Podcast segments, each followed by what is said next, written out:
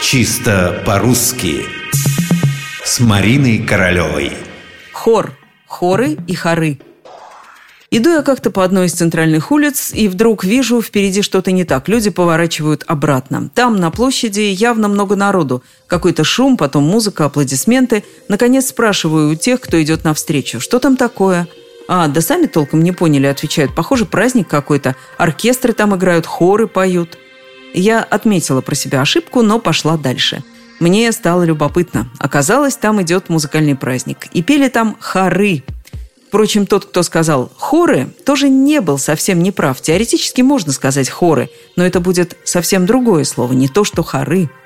Есть хор, а есть хоры. Всегда употребляются во множественном числе. Хор – коллектив певцов, ансамбль, который выступает перед публикой с исполнением вокальных произведений – Хором мы назовем и просто группу поющих людей, и музыкальное произведение, которое написано для хорового исполнения.